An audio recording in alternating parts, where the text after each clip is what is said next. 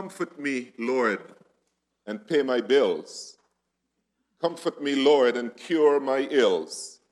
Comfort me, Lord, and remove my fears. Comfort me, Lord, and dry my tears.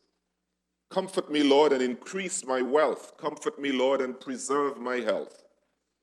Comfort me, Lord, and plead my case. Comfort me, Lord, and enlarge my place. Comfort me, Lord, and tell me why. Comfort me, Lord, and set me on high. Comfort me, Lord, and do what I say. Comfort me, Lord, and do it today.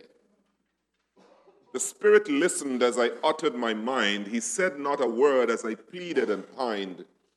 And then he spoke in the language of conviction, saying, Comfort isn't comfort in the absence of affliction.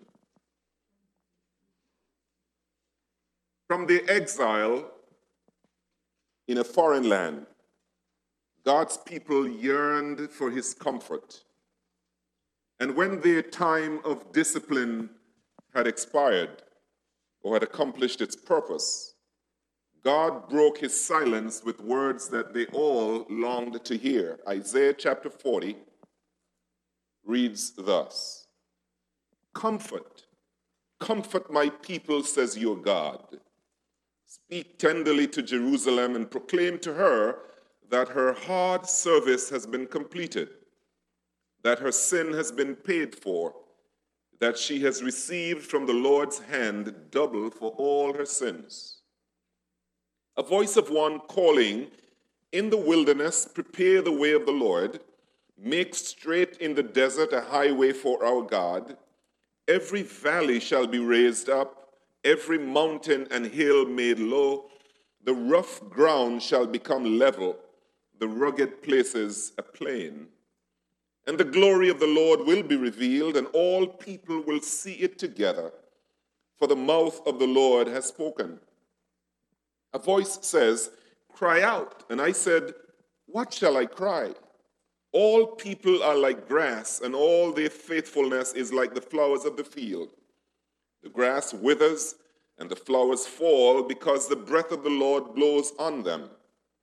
Surely the people are grass. The grass withers and the flowers fall, but the word of our God endures forever. You who bring good news to Zion, Go up on a high mountain. You who bring good news to Jerusalem, lift up your voice with a shout. Lift it up. Do not be afraid. Say to the towns of Judah, Here is your God. See, the sovereign Lord comes with power, and he rules with a mighty arm. See, his reward is with him, and his recompense accompanies him. He tends his flock like a shepherd. He gathers the lambs in his arms and carries them close to his heart. He gently leads those who have young. God offers comfort for those who are suffering. Long, long before I owned a car, I had to make a very important three quarters of a mile horseshoe shaped trip from my school to the TBN relay station that was on our island. And so, in my teenage pea brain head, I concluded that if I jumped over the 10 acre property, the fence of the 10 acre property that was owned by the governor of the island, if I jumped over that, I could make a beeline straight to the relay station and get there within a couple of minutes. What I hadn't considered was that this was the governor's residence and that it had 24 hour surveillance. And so I'm walking all the way and get, I got all the way to the top of the hill. And just as I was about to jump over the other fence, uh, a voice called out, Young man, come over here. It was a police officer who was standing in the shade. And then he said to me, I want you to go all the way back down the hill and jump back over the fence in the very same place where you jumped over the first time. Needless to say, I wasted a whole lot of time and I still had to walk this horseshoe quarter of a mile trip. If only I had not tried to take a shortcut. If God has ever disciplined you for your obedience, you will be able to relate to the people in our story today. After repeated warnings from the mouths of God's prophets, they still disobeyed God, choosing to take shortcuts. And the result was that they received from the Lord's hand what appeared to be double discipline for their disobedience. Because their country was invaded by a fearsome army, the Babylonians, and they were ruthless. They destroyed their magnificent temple, set their houses and farms afire, and took them into exile in a land far away where they were exposed to strange gods, strange laws, strange customs. And they were subjected to 70 years of hard labor. I wonder if there's a lesson in there for somebody this morning. Disobedience brings discipline. To obey is better than to suffer for disobedience. And so their suffering in a foreign land was, it was terrible enough, but God's silence during that 70 year period of suffering was even worse. Until 70 years later, God finally broke his silence with these words Comfort, comfort my people. Speak tenderly to Jerusalem and proclaim to her that her hard service has been completed, that her sin has been paid for, that she has received from the Lord's hand double, that is, double discipline for all of their sins. Whenever you mess up, what you need to hear from your spouse, your parents, your teacher, your friend, your children, God even, is not, I told you so. That's not what we want to hear at all. It would be best to have their empathy, their tenderness, their comfort, and their forgiveness, no matter how wrong you were when you offended them. And so, after 70 years of God's double discipline for their sins, they needed to hear from God words of comfort, tenderness, and forgiveness. And that is what they heard from the mouth of this prophet, the prophet Isaiah. Comfort, comfort my people. Speak tenderly to them. What a picture of a loving God. You will never find any greater and better picture of God's tenderness and comfort than here.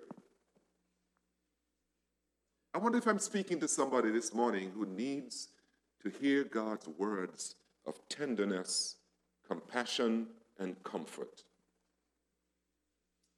For those of you who delight in um, the Peanuts cartoons, I'm told that um, Snoopy, he was sitting outside in a winter storm, shivering from the cold, and Linus and Charlie Brown happened to pass by and see him. There is Snoopy, Linus shouted, Let's go over and cheer him up. And so they walked over to Snoopy and said to him, Hey, Snoopy, be of good cheer. And then they walked off, leaving Snoopy in the same condition that they found him. And for some reason, they were satisfied in their minds that by just saying, cheer up, that they had in fact cheered him up.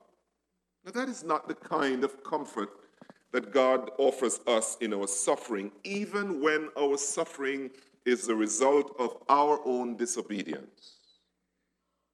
God is a father who offers his children the comfort of tender words and loving actions. Which brings us to our second point God requires preparation for his coming. God will not only send us comforting words, but He wants to comfort us in person with His presence. He wants us to intentionally prepare for His coming. And so, this is what He says a voice of one calling in the wilderness, prepare the way for the Lord, make straight in the desert a highway for our God. Every valley shall be raised up, every mountain and hill made low. The rough ground shall become level, the rugged places a plain. And the glory of the Lord will be revealed, and all people will see it together, for the mouth of the Lord has spoken it. And so God had faithfully, faithfully called his people through the voice of prophets like Isaiah. And in this particular um, sense, Isaiah likened the coming Messiah to a tender shoot. If you read Isaiah chapter 11, you would see that. He compares the coming Messiah to a tender shoot that would emerge from the stump of Jesse. The Spirit of the Lord would rest upon him, Isaiah said. And so Isaiah chapter 11, the first couple of re- verses read like this The Spirit of the Lord will rest upon him the spirit of wisdom and of understanding, the spirit of counsel and of might, the spirit of the, no- of the knowledge and fear of the Lord, and he will delight in the fear of the Lord. He will not judge by what he sees with his eyes or decide by what he hears with his ears, but with righteousness he will judge the needy. With justice he will give decisions for the poor of the earth. He will make the earth with the rod of his mouth, and with the breath of his lips he will slay the wicked. Righteousness will be his belt, and faithfulness the sash around his waist. So he was going to be a shoot, Isaiah says, that would emerge from the stump of Jesse, the, the least of his sons, David. And upon him, the Spirit of the Lord would rest in so many forms wisdom and understanding, counsel and might, knowledge, righteousness. Secondly, God had also faithfully called his people through the voice of the prophet Jeremiah. And Jeremiah likened the coming Messiah to a righteous branch, branch from a tree, under which his people would find shade and protection. And so Jeremiah says this The days are coming declares the Lord, when I will raise up for David a righteous branch, a king, who will reign wisely and do what is just and right in the land. In his days, Judah will be saved and Israel will live in safety. This is the name by which he will be called the Lord, our righteous Savior, a branch under whose shade people can find protection. God also faithfully called his people through the voice of the prophet Micah. And Micah declared that the Messiah would emerge as a ruler over all Israel, even though he would come from the tiniest clan of Israel. Micah chapter 5 and verse 2 But you, Bethlehem Ephrathah, though you are small among the clans of Judah, out of you will come for me one who will be ruler over Israel, whose origins are from of old, from ancient times. Somebody says, Do not despise small things. Because out of small things and small tribes and small clans can come something great, someone great. Finally, God also faithfully called his people through the voice of John the Baptist, who declared him to be the Holy One whose shoes he would not be able to untie the strings of his shoes, his sandals. He would not be able to untie. John chapter 1, verses 23 to 27. John says, quoting Isaiah, I am the voice of one calling in the wilderness. Make straight the way for the Lord. I baptize with water, but among you stands one whom you do not know. He is the one who comes after me, the straps of whose sandals I am not worthy to untie. Now, all of these announcements, all of them demand preparation. And so Isaiah commanded God's people to prepare a way in the desert, a highway, if you will, for the Lord. And John the Baptist bookends Isaiah's call by saying, Make straight the way for the Lord. So we ask ourselves the question this morning how must we, hearing this, prepare or make a highway for the king who is coming? Well, I think that we do that by making the kinds of spiritual preparations that approximate the infrastructural ones that a country makes for a visiting dignitary. I remember that when Queen Elizabeth and her husband, Prince Philip, were making their first and only trip to the island of Nevis 40 years ago, where I'm from, I remember that, that the government um, began to make all kinds of feverish plans to make sure that every pothole um, was, was, you know, was um, filled up, and uh, walls were whitewashed to kind of hide some of the graffiti. All kinds of preparations were made for their visit. I believe that this is how we must also prepare for the coming King of Kings, because look at what it says. Isaiah says that we must make straight the way for our God. Every valley shall be raised up, every mountain and hill made low. The rough ground shall become level, the rugged places plain, and the glory of the Lord will be revealed, and all people will see it together. So, what that tells me this morning is that whatever obstacle between you and your obedience to God, whatever obstacle that there is, must be removed. Whatever preparation you need to make in anticipation of Christ's coming to your souls must be made. Here's what um, Matthew Henry writes. I quote him. He says, Get into such a frame of mind and spirit as will make you disposed to receive Christ and his gospel. I think no injunction is more timely this Christmas season than this get into such a frame of mind and spirit as will make you disposed to receive Christ and his gospel.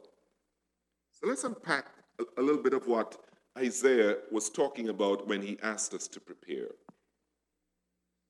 I believe that he's, he's saying to us that we must prepare our hearts for him straighten out every crooked way that is contrary to the highway of holiness, so that he may get straight to you.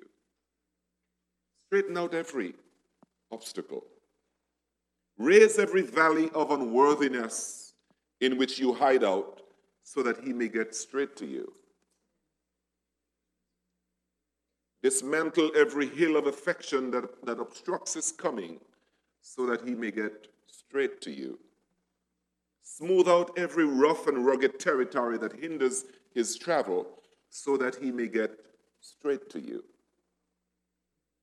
Make a highway for God so that he may travel on that highway and get straight to you. I believe that the valleys in our text represent people who are dejected, depressed, and despondent. Let every head that is bowed down in dejection, depression, or despondency be raised up to welcome him. I believe that the hills represent those who are proud of their own merit and worth. Let every proud head be bowed low in humility before him. I believe that the intractable and rough places represent people whose hearts have become hardened by crookedness and deceit. Let every crooked and deceitful way be straightened out and made plain so that nothing hinders the glory of the Lord from being revealed this Christmas. Do you see how much preparation you and I need to make this Christmas? It's a lot of preparation. And the irony is that many people will miss this kind of preparation as they engage in other kinds of preparations. And yet, this is what is warranted as we go through this Christmas season.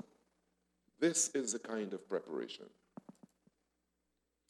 Thirdly and finally, I believe that God desires rejoicing over his caring.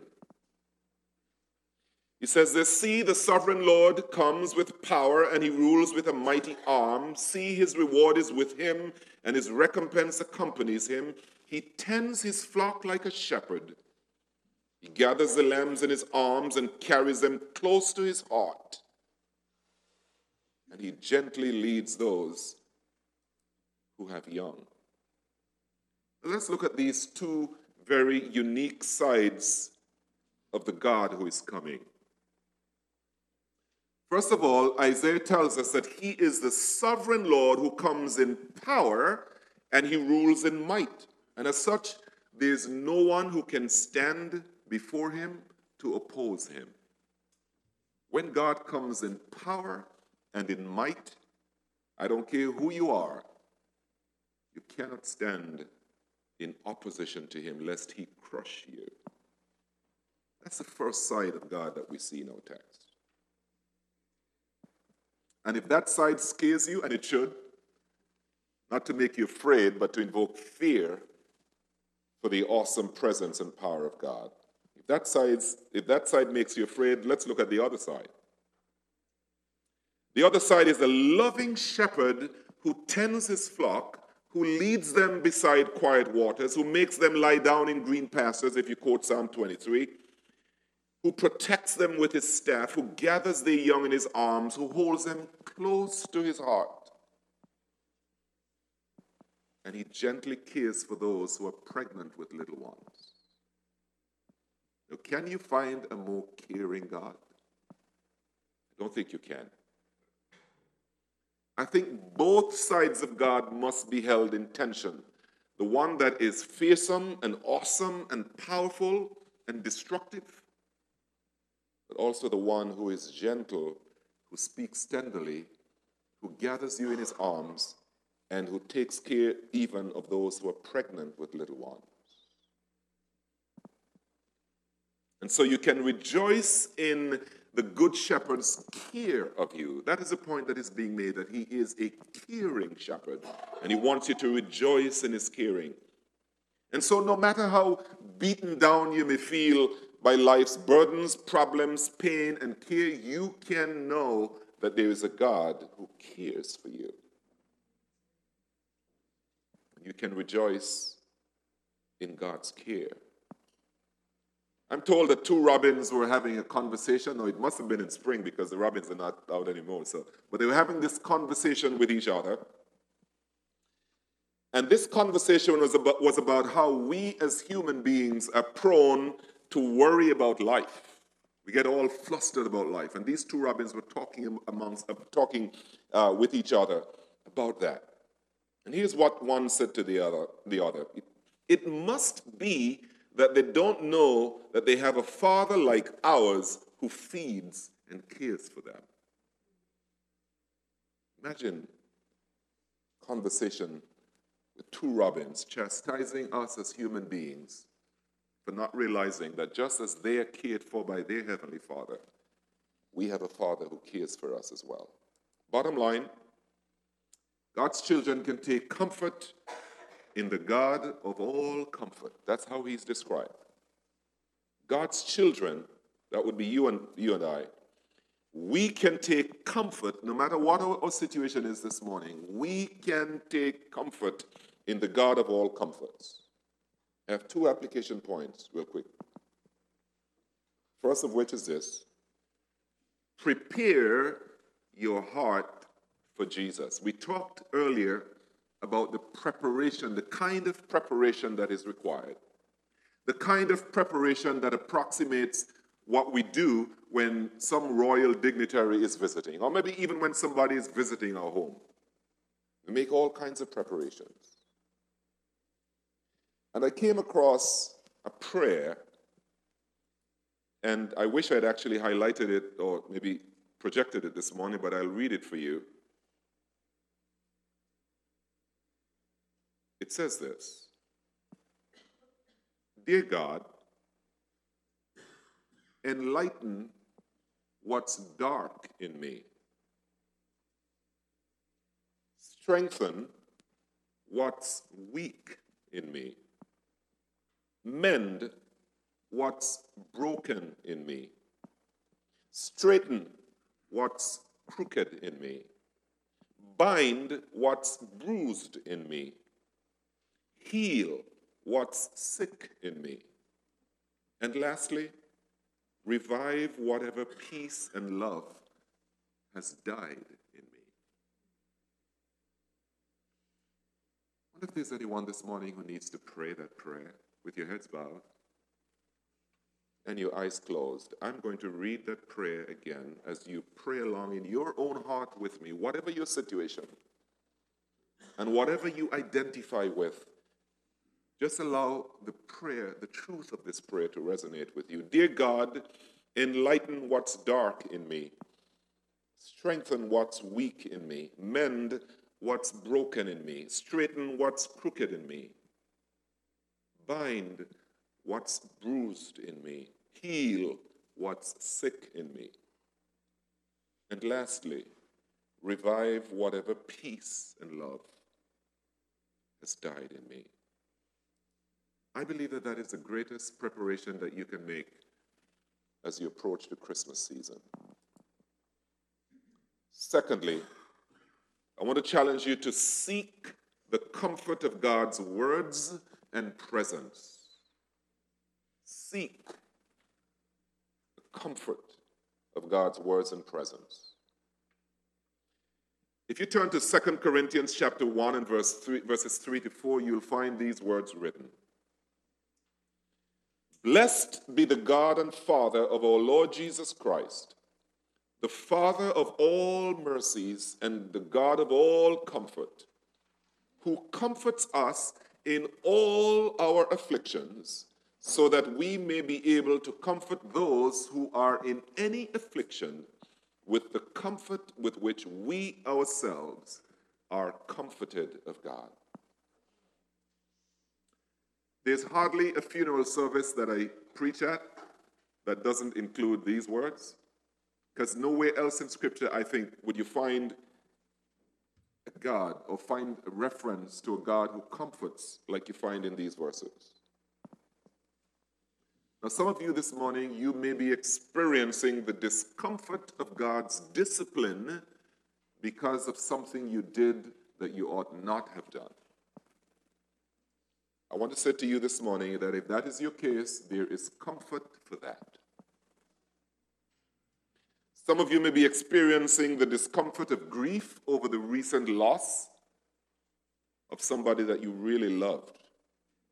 I want to say to you this morning from God's word that there is comfort for that too. Some of you may be experiencing the discomfort of depression over which you have no control. There is comfort for that as well. I do not believe that God would have been called the Father of all compassion and the God of all comfort if he couldn't comfort you in every single one of your afflictions. And so, if that is the case, with your heads bowed, will you ask for God's comfort and will you, by faith, receive it today? God, we are all to some degree or another in need of your comfort.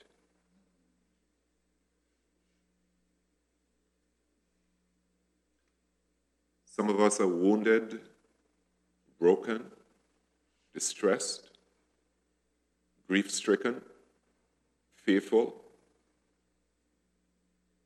How we long for a shepherd, the good shepherd, to come alongside us, Lord, and to hold us in his arms and to speak words of tenderness and compassion over us. Not to accuse us or condemn us, but to express empathy, compassion, and forgiveness. God, we pray over your people this morning. We thank you that you are such a God and you are such a shepherd and you know how to minister to the needs of your sheep. Let none of us today escape your care and protection and blessing. In Jesus' name we pray. Amen.